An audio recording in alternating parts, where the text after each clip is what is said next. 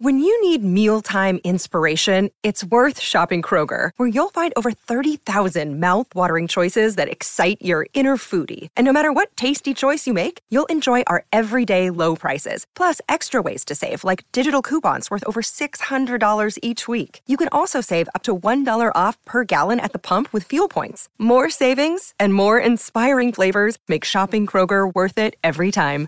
Kroger, fresh for everyone. Fuel restrictions apply. Okay, round two. Name something that's not boring. A laundry? Ooh, a book club.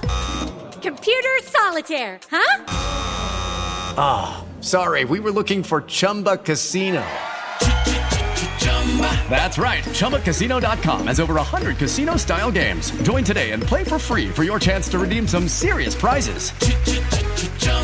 ChumbaCasino.com. No purchase necessary. Full prohibited by law. 18 plus terms and conditions apply. See website for details. Judy was boring. Hello. Then Judy discovered ChumbaCasino.com. It's my little escape. Now Judy's the life of the party. Oh, baby, Mama's bringing home the bacon. Whoa. Take it easy, Judy. The Chumba life is for everybody. So go to ChumbaCasino.com and play over 100 casino style games. Join today and play for free for your chance to redeem some serious prizes. ChumbaCasino.com. No purchase necessary. Void where prohibited by law. 18 plus terms and conditions apply. See website for details. From this. Bruno Fernandes quickly on the move. In for the hat trick. Oh, anything else? Nothing else was going to happen than that. To this. Free kick in towards Maguire who misses it. And it's off the top of the bar. And Martial tries to get it over the line. It's cleared by Salisu. Well, how has that not gone in? United have to settle for a point. They equal the all-time record in the top flight of 27 away, league games unbeaten. So it's finished here at St Mary's. Southampton 1, Manchester United 1. A familiar frustration returns for Manchester United as soon as the second game of the season. The elation of Leeds quickly subdued by a disappointing draw on England's south coast as United are forced to come from behind to take a draw away from Southampton at St Mary's. Welcome back to the Manchester United Weekly Podcast and to Series 7, Episode 3 with me, Harry Robinson, and my co-host Jack Tait. Today we're talking about that game against Saints, what was missing for United and what the solutions could be. In the middle of the show, we'll give you a concise update on how United's loanees are doing as we focus on Tahith Chong, already been lighting up the championship. Ethan Laird's already doing well too, and there's plenty more to run through quickly. And after that, we'll look ahead to Sunday's game against Wolves, another away trip, this time to Molineux. Jack, let's very quickly run through the positives so we can start this with a smile on our faces. Having had a wonderful start to the season, let's not get down in the dumps too early. The very quick positive are Paul Pogba and Mason Greenwood, probably. Yeah, Greenwood and Pogba, absolutely the two standouts for this from the start of the season for United. Not only the two standouts, but standout performances from two players who you would say really needed a strong start to the season. Yeah. Obviously, Pogba has been in the headlines all summer. Will he? Won't he leave with his contract running down? And then Greenwood, more from a footballing perspective, just wanted to prove himself after a difficult start to last season, improved end, but then not getting in the Euro squad. I think he was a bit of a forgotten man.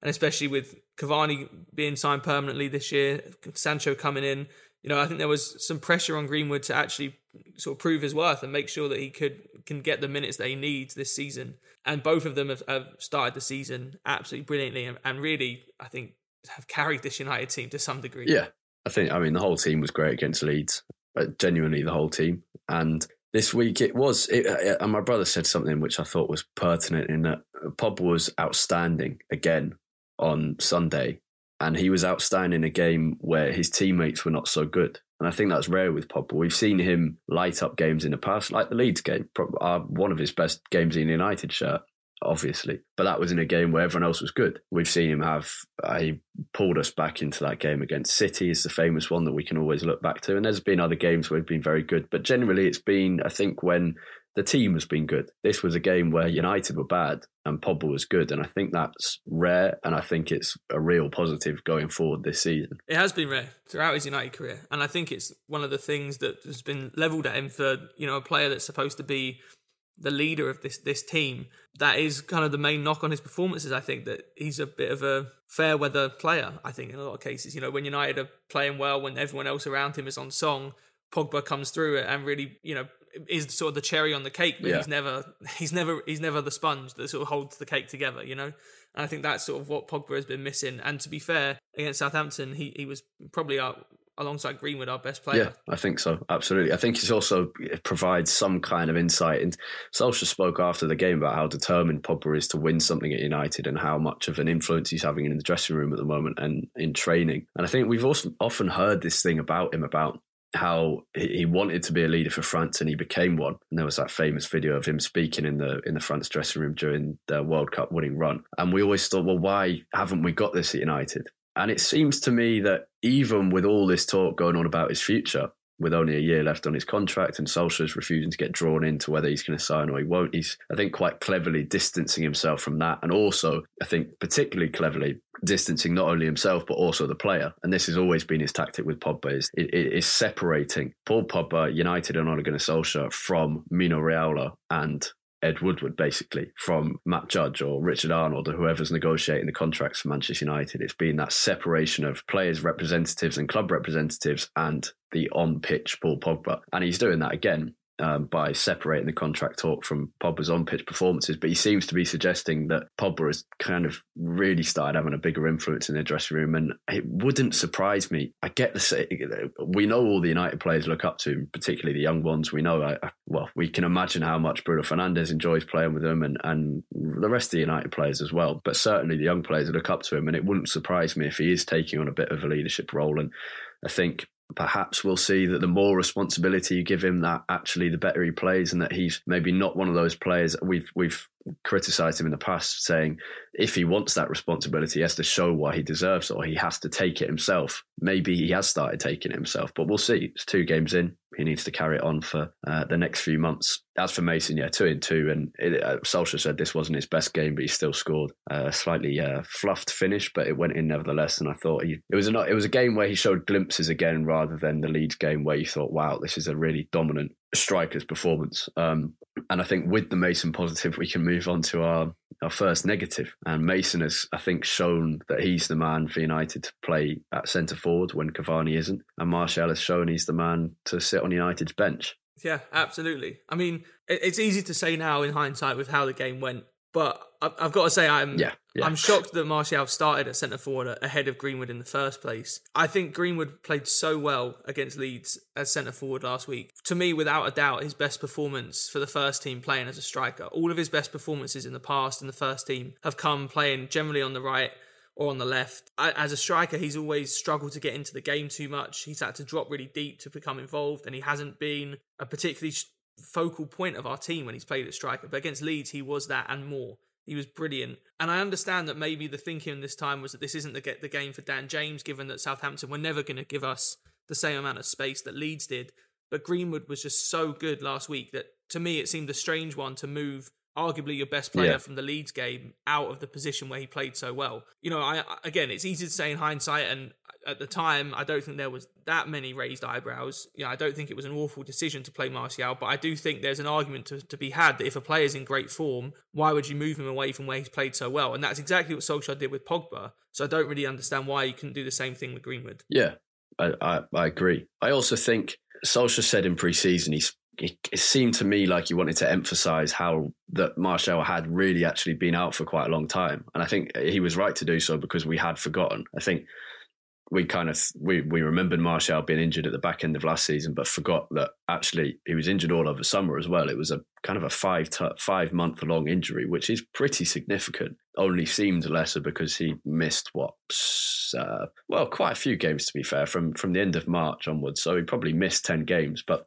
it, it was more significant than we'd thought. It then surprised me that he came back in so quickly. Solskjaer said he looked sharp against Burnley in the behind closed doors game, but is that really enough? And yeah, I agree with you. If after after Greenwood's performance, I just think you had to had to keep him in there. And I, I also think just in terms of long term, you are looking again. He said Solskjaer has said that Carl Anka asked him a question recently about Greenwood's development and what he's doing to make him into a central player instead of a, a winger. And Solskjaer said, well, maybe I don't want him to play up front.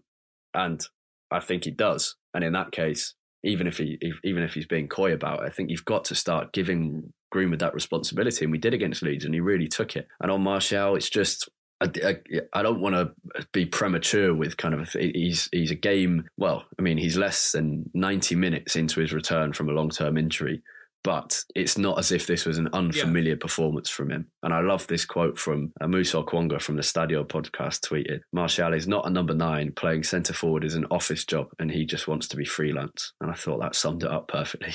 Yeah, that is a, a brilliant way to sum up Martial uh, as a player, to be honest. And I, th- I think Listen, I think on Greenwood, firstly, before getting into Martial, I think we're going to get to an inflection point very soon with Greenwood and sort of where his career goes in Man United, at least for the next few years. In that, yeah. you know, Cavani is not going to be around at United for, for very much longer. Realistically, it's probably only going to be this season. At which point, then United face a big decision in that do you go into 2022 23 back in Greenwood as. Yeah. You know, you are the, the not only the future but also the present of this club as our main striker, Maybe you bring in someone else to be a backup, but you go in with Greenwood as the starter. Or do you go out and try and make a big money signing like an Erling Haaland or someone of that ilk to bring in as a striker to replace Cavani and give Greenwood another few years either to play out wide and develop him fully as a winger I, or to play out there for a few more years before bringing him in as, as the striker. We are going to reach that point. I think it's pretty soon. simple. As much as I love Mason Greenwood and, and back him to go on to achieve incredible things, I think it's it's not irrelevant how good he is, but you need two world class strikers at United. And maybe it's less important than it used to be because teams don't play with two strikers that much anymore. But given that Greenwood, even if Greenwood becomes a striker as his kind of go to position, even so, he'll still have that ability to play on the wing in the same way that Rooney eventually, I mean, Rooney went through a crazy shift as a, a player going from as a, a proper striker back deeper into a 10, then onto the wings with Ronaldo and Tevez, and then back up front when Ronaldo left and Tevez left, and then slowly back into midfield as well. Players, they they you don't want to be a, a jack of all trades, master of none, which Roy Keane was talking about with Greenwood this weekend on Sky. But I think sometimes we overemphasize how much a player needs to stick to one position, and the reality is it doesn't matter how good Greenwood in, you still do everything to sign Erling Haaland because with those two in the team and Sancho and Rashford, that's serious options. And we've already got good options, I, but I they can go true. and get better.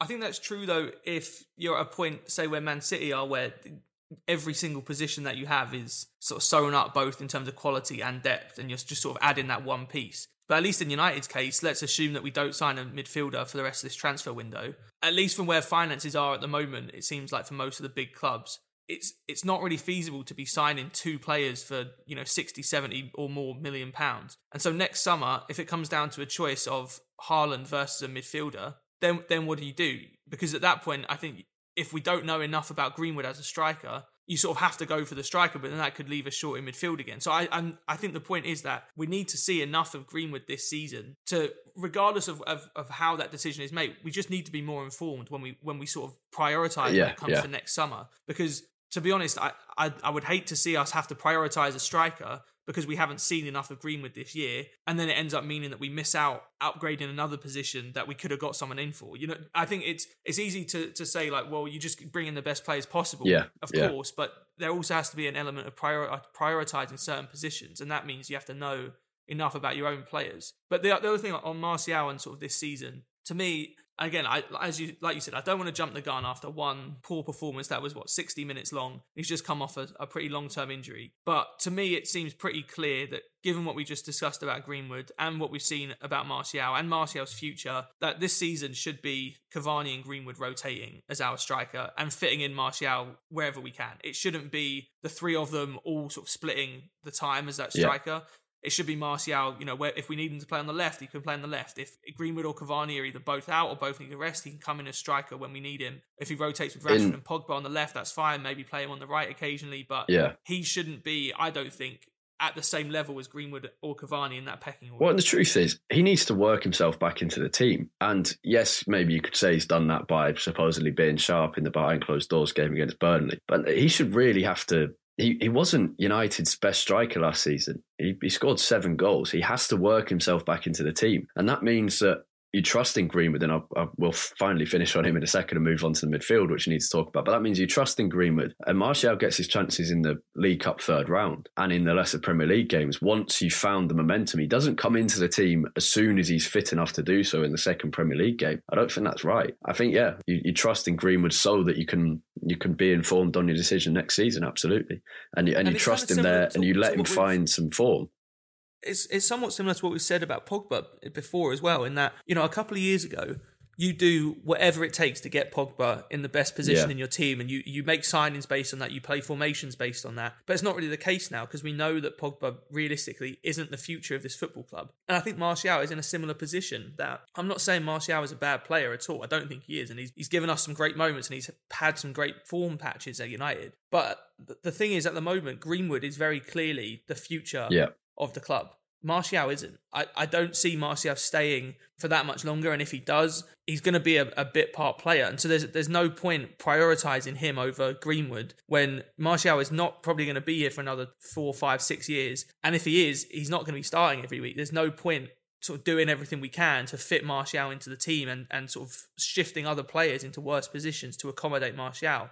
Martial yeah, should be the agreed. one doing that, and Greenwood should be the one that's prioritized. I also think I also think in in a normal time when it was easy, it's easier to shift players, and, it, and Martial hadn't been injured at the end of last season, you might well have seen him move on in the summer. But I think, yeah, you trust in Greenwood, and, especially after Cavani signed for another yeah, another year. Yeah, but I just think with Greenwood, especially with Pogba's form and Fernandes being brilliant and Sancho coming in, you've got enough goals elsewhere in that team with Bruno, Sancho, Pogba, Rashford when he comes back that you can find goals even if Greenwood doesn't score as the main striker. He, oh, has got two and two, so he is. But say he, he drops out of the goals for a bit, you can still find goals elsewhere in the team, enough goals that you can trust him and keep him in that central position until he really finds some consistency, which we want to see from this season. Now, let, let's talk about the midfield. I wrote straight after the game midfield, sigh. And I think that kind of summed up. There was a there was a lot of debate around it, and uh, the truth was it was made more difficult by McTominay getting a knock in in the week.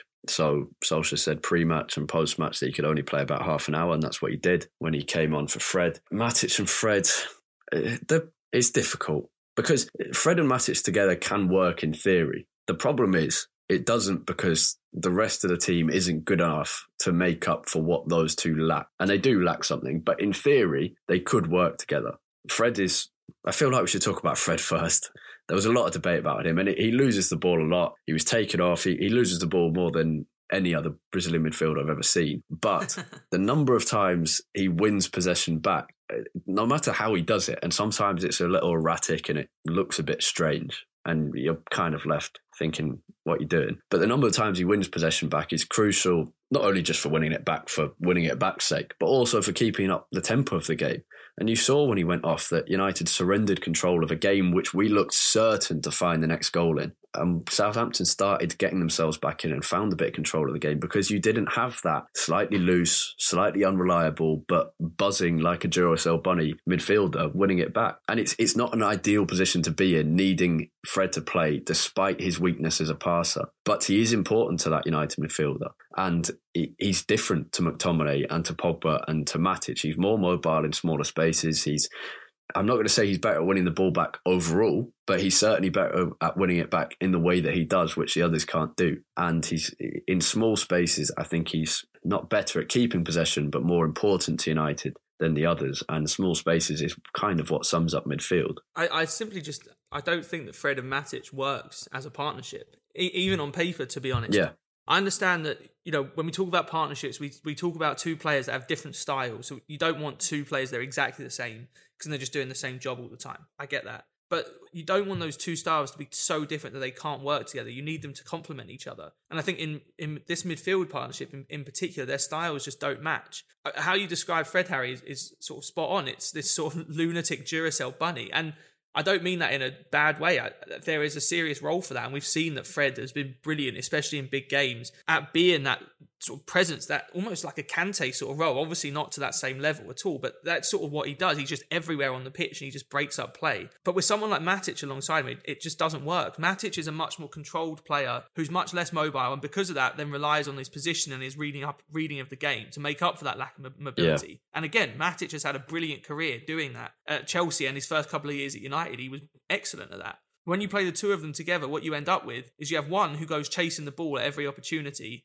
and another who wants to stick in this solid defensive structure. And it ends up with one person pressing the ball, and one person pressing the ball is is almost pointless because it's so easy to pass around. If you just have two players, you just create a triangle and it's, and it's easy to, to pass around Fred. Yeah. And then Matic wants to stick in his position to try and, you know, stay in this good defensive structure. But without a midfield partner alongside him, that one player being in a good position isn't enough. And so it's it's easy again to just pass around both of them. We yeah. know that that none of our midfield options are good enough on the ball, really. So that makes it even more important that when they are playing together, they work defensively so they can win the ball back often enough to give us good attacking platforms. So it means we don't have to rely on them, you know, playing these amazing vertical passes through the lines. They they have a, a sort of an easy job launching attacks because they just win the ball back so much. That's what Fred and McTominay give us. And obviously, I want us to sign another central midfielder, but Fred and McTominay at least sort of works as a partnership because they do that enough yeah. between them. I mean, that is the truth. I, I think I'll, I'll, defend Fred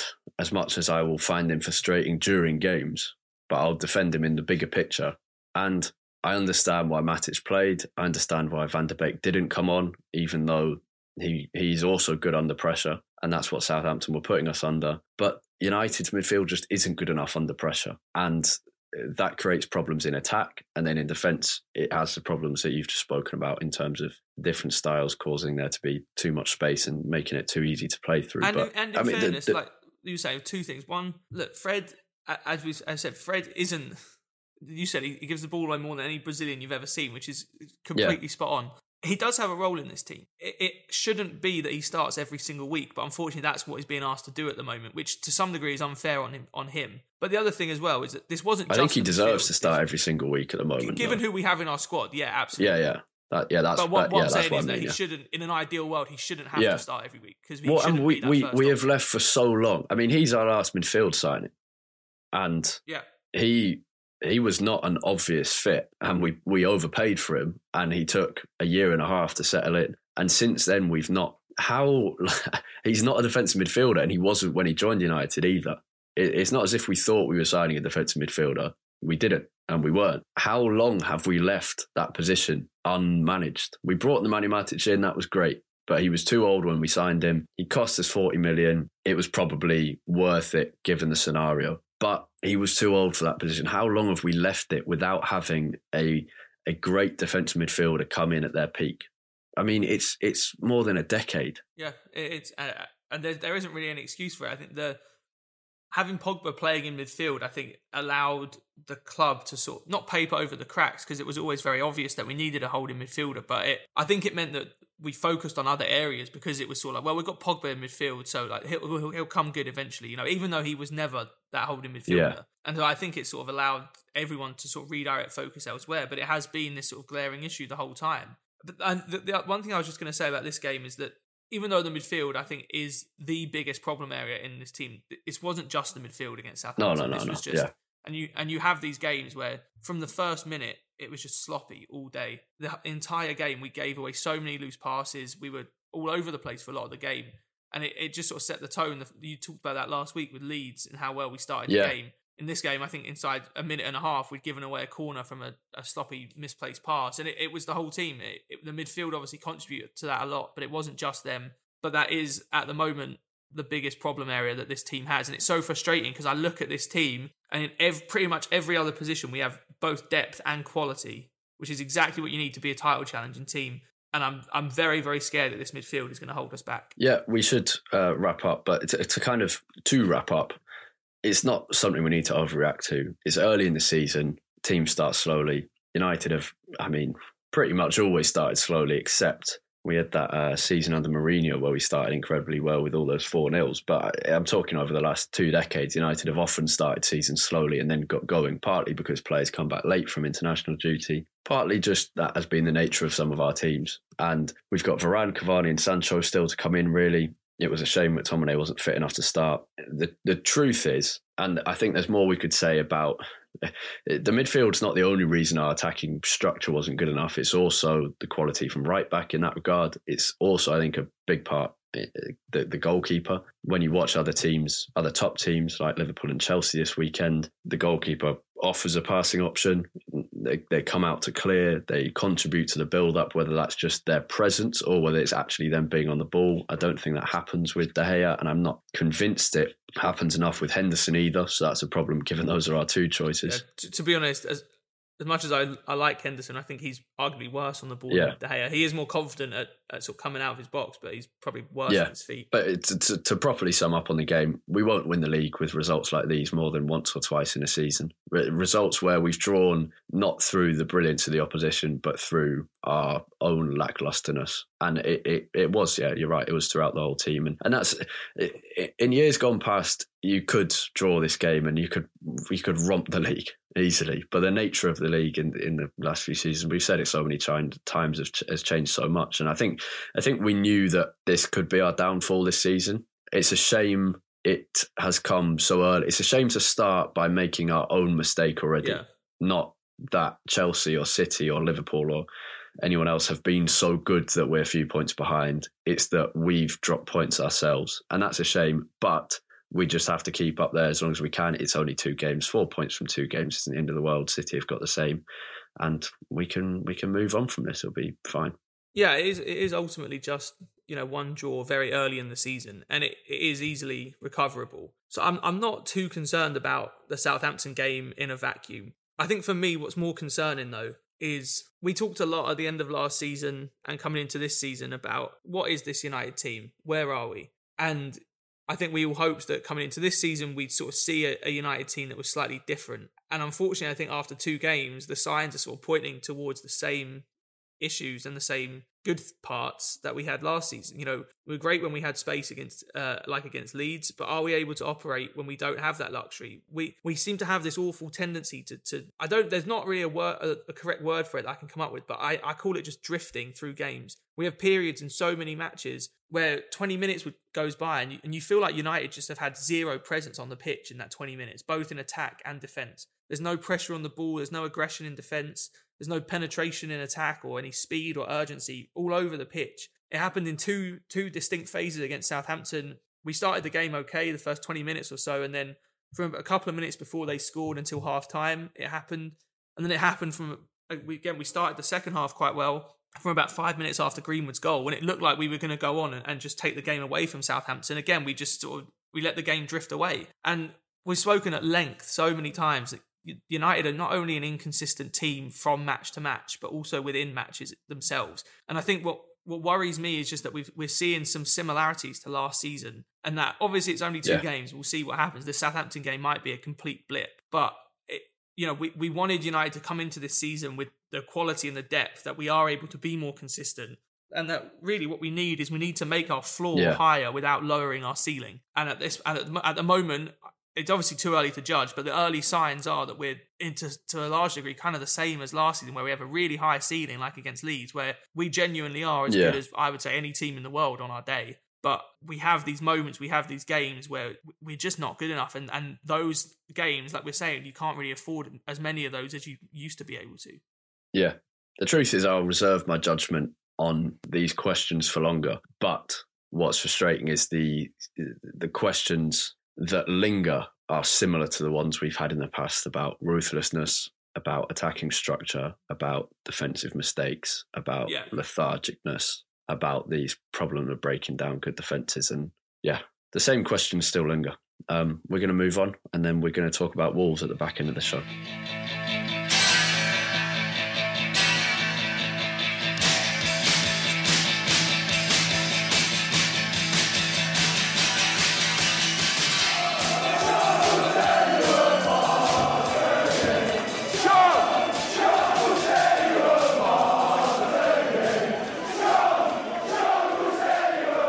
time for our first loan roundup of the season. First of all, where is everyone? A quick run through. We've got six players on loan at top flight clubs Brandon Williams and Axel Tuanzebe in the Premier League. We've got Facundo Pellistri in La Liga, Andreas Pereira in the Brazilian Serie A, Dylan Levitt and Reece Devine in the Scottish Premiership. We've got four players in the Championship Jimmy Garner, Ethan Laird, Tahith Chong, and Di'Shon Bernard. We've got Ethan Galbraith in League One, Nathan Bishop in League Two, and Will Fish in the National League.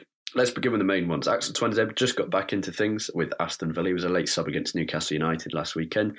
He was at Villa when they were promoted to the Premier League through the playoffs in 2018. Much loved at Villa Park by the squad, by coaches, and by the fans as well. It's a safe place to go back to for him but we're yet to see quite how many minutes he'll get. That's the only concern. You've got Ezra Konsa and Tyrone Mings as the obvious first choices now. So Tuanzebe is going to have to force himself in either as backup to Matty Cash at right back or try and force himself into that back line ahead of Konsa and Mings for at least a few games this season.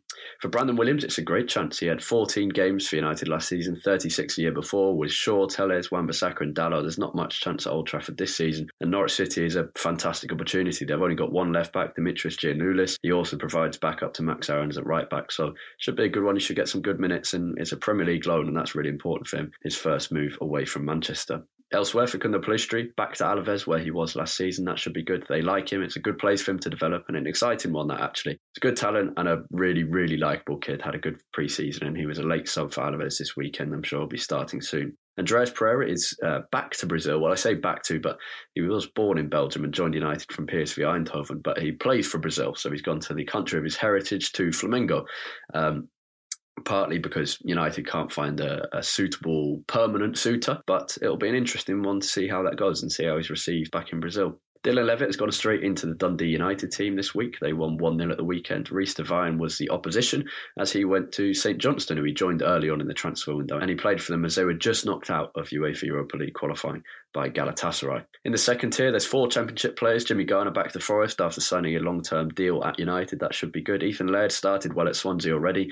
He's back with manager Russell Martin, who's a big fan of his and was his manager at MK Dons last season. Loves him. Um, and it's a great move for him. If he stays injury fit, this could be the time he makes his name and earns himself a chance at United next season. He's a good player. Tahith Chong has had a great start at Birmingham City, meanwhile. He's the focus of our loan watch this week. Two assists in this weekend's win against Luton Town, 5 0 win for them. He was named man of the match in that. He was named man of the match in his debut against Sheffield United a couple of weeks ago. They're singing Chong, Chong will tear you apart again at St Andrews, which is a very good sign, of course. Lee Bowyer, Birmingham City manager, is delighted with him so far, as you can hear here with a clip from Blues TV. It was very good. I think the first 20, 25 minutes before they changed their shape, he was causing them so many problems, uh, and so was Max down this side as well. But Chong, yeah, he's a good player. He's a very good player, and and we just got to look after him and keep trying to improve him because, uh, again, I, f- I felt that he let him off the hook a few times in that first 20 minutes. Mm. He'd gone past one, but then past, he could have kept going yeah. and, and, got shots off. And, and, that's what he done better in the second half. So, uh, but again, he's, he's, he's, a young lad that's, that's learning the game. But yeah, he's um, he's a good talent. Lee Bowyer went on to say in another interview, he glides past people, doesn't he, with ease. It's beautiful to watch for me as a manager and for the supporters, whether he's in your team or the opposite team. He's a talented boy, but he's a talented boy that's learning. He's still learning the game. In the second half, I said to him, look, be more attack minded and go past one, go past two and get your shots off. And he did that in the second half. He learned today. It's just recognising when to dribble, when to pass, and when to shoot. And that's why he's here on loan with us. I knew he was a good player, but I have to say that he surprised me. You know, as good as he is in possession, his work rate out of possession is outstanding for a young lad. He's just come to us and it's like, this is how you play if you want to play for us. You work hard out of possession, and he's like, okay, no problem. Whatever you ask him to do, he'll do. He's low maintenance with a great attitude and just wants to improve. He wants to excite people, and I just want him to score a goal because his performances since he's been here, he deserves one. Di'Shon Bernard made his league debut this weekend for Hull City. So did Will Fish in the National League at Stockport County, where he's already got a Man of the Match award or two. And Ethan Galbraith has made a very good start at Doncaster Rovers in League One. He played against Portsmouth in a nil-nil home draw this week, and he was pretty good. Okay, Jack Wolves on Sunday again, a week's rest, and uh, another good test for the first month against the team who. You're an I's favourite game, Wolves away every year. yeah, yeah against a team who kind of provide the same challenge that we've just failed against. It's an interesting one. The Wolves, I, I didn't watch Wolves this week. They played at the same time as us in against Tottenham. They lost 1 0, Dele Alli penalty for, for Spurs. I saw very brief highlights. Adama Traore missed a, a brilliant one on one chance after an amazing run, which I, I, nothing sums up a player more than Adama beating an entire team and then missing a chance. Um, pretty typical of him. They've got a League Cup second round tie this midweek, and they're still looking for their first win of the season. Defeat to Leicester and Spurs so far. We should win this, and I think we will. Um, I think we will bounce back quickly and, and go into the international break happy. Yeah, well, I mean, Harry, you and I say every every year that playing Wolves is is the game that we look forward to the least every year. Yeah, because every single game. But new manager, be... new Wolves, kind oh, of. Well, yeah, I, I was going to say, as remarkable as it is, despite the fact that they've had two one 0 losses, I think they've had the second most shots of any team in the league. In the first two games, they've had something like forty-six shots wow. and not scored. That's a huge amount. So that's almost as many yeah, as tons. were in the entire I mean, United lead six two yeah. the other season. Yeah, which was I'd never seen anything and, like and I think it. that in itself might have been a Premier League record as well. Yeah. Um, I mean, I'm just looking now against. I mean, against Spurs, they had 25 shots and they, they, they didn't manage to score, which is obviously a. God, you'd be frustrated if you were if that was your team. Yeah. That's Moyes esque. it is when there was that period under um, Jose as well, where Ibrahimovic seemed unable to hit any shot yeah. on target as well, just yeah. missing chances. So they're 25 against Spurs, and then yeah, a loads against Leicester as well. And it's it, you know it'd just be quite classic United, wouldn't it? That Leeds managed to find a way to put the ball in the net against us. But new manager, I think they are playing a bit more enterprising football. I didn't watch their game against um, against Spurs, but my girlfriend is a Spurs fan, so I was having her doing a bit of a scouting mission, and um, she said that Wolves played quite well, and it, it, seemed like Wolves were dominating most of the game, and Spurs were quite lucky to hold on to the one 0 win. So yeah, they're going for a bit, a bit, of a entertaining this year, a little bit of a rebuild as well. Wolves, I've yeah. seen this. I mean, I was reading today that Spurs look like they might sign Adama Traore, and that Wolves are kind of happy to let him go, even though it's late in the window. He's got two years left on his contract. They've been talking to him for the last year about signing a new one, and they think that if he doesn't sign one by the end of the summer, they, they'd be willing to let him go to Spurs, which I thought was interesting and kind of sums up maybe what they they they are kind of.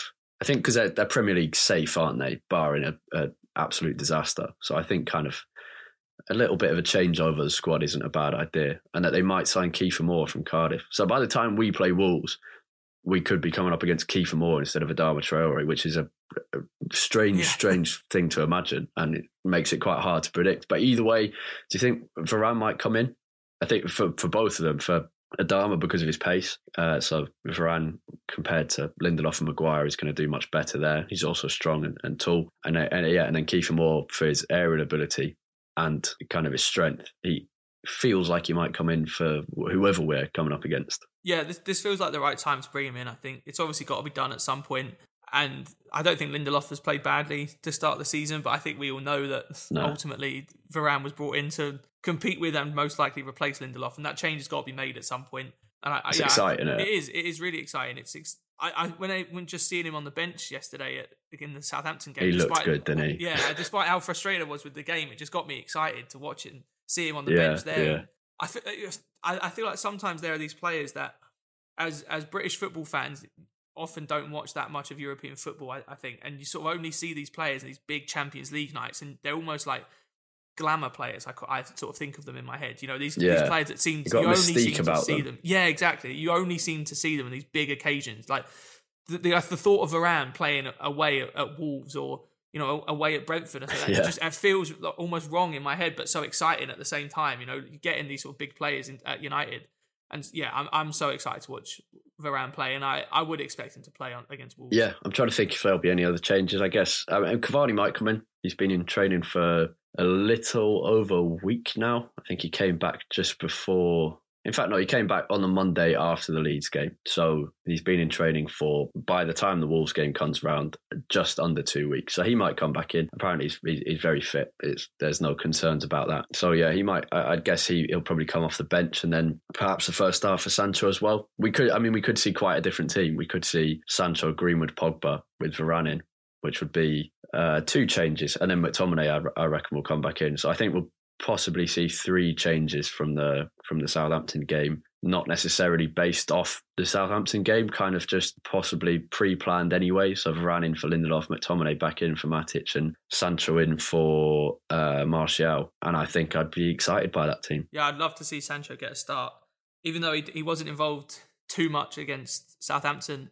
There were some really promising signs down the right between him and Wan-Bissaka the first sort of five or ten minutes. That Yeah, straight was on the away, pitch. yeah. yeah, it was some really good combination down there that side. He, he wasn't in the game too much after that. As sort of the whole team again just sort of drifted out of the game. But I would love to see Sancho start. I mean, if we could have a front line of Sancho, Fernandes, Pogba, and Greenwood, and, and have Varane at the back, I mean, I, there'd be a lot of happy United fans wait waiting to watch that game. And you just know if we put that lineup out, it means we're losing because any lineup that we're happy with is the one where we always lose. Um, Yeah. Such is such is life. I, I did. But if I, we played Lingard or something, we, we'd definitely win after all the fume on Twitter before the game. Yeah, yeah. Well, there was that stat about Dan James last week about us not losing with him 26 games Yeah. in a row, which is pretty. Maybe we just start Dan James every every week and then Take him off after five minutes. Sancho. Yeah, Yeah. I did think I said in our season preview about Sancho that I thought he might take a couple of months, and I think he might, but it is now time to start him. I think um, he's had enough time. He's fit. He's brilliant. Let's get him in. Let's let him. Let's get him settled as quickly as possible and, and get him used to the Premier League because you forget these are this is, it was his Premier League debut against Leeds. Um, so yeah, let's get in. We're gonna move on to our patron Q and A for our patrons. Um, thank you for your support, patrons. We'll be with you shortly. For everyone else, we'll wrap things up. Thank you very much for listening. Um, I hope you've enjoyed it despite the result. We will speak to you next week after the Wolves game. But for more from us during the week, you can find Jack on Twitter at, at UTD Tait T A I T. and you can find me on Twitter at Harry Robinson64 and the podcast itself at UTD Weekly Pod. That's POD at the end there. And that's where you should go if you want to find out information about how to become a patron. For as little as £1.50 a week, you can listen to the bonus Q&As at the £1.50 a month, sorry. I've massively, uh, for as little as £1.50 a month, much less than £1.50 a week, you can listen to our bonus Q&As at the end of every show, which we're going to go to now where we talk about defensive organisation, the coaching, um, Greenwood, Martial, Van der Beek, uh, loads of stuff. So we better get stuck into that. But thank you very much for listening, everyone. Speak to you next week. Have a good one. Goodbye.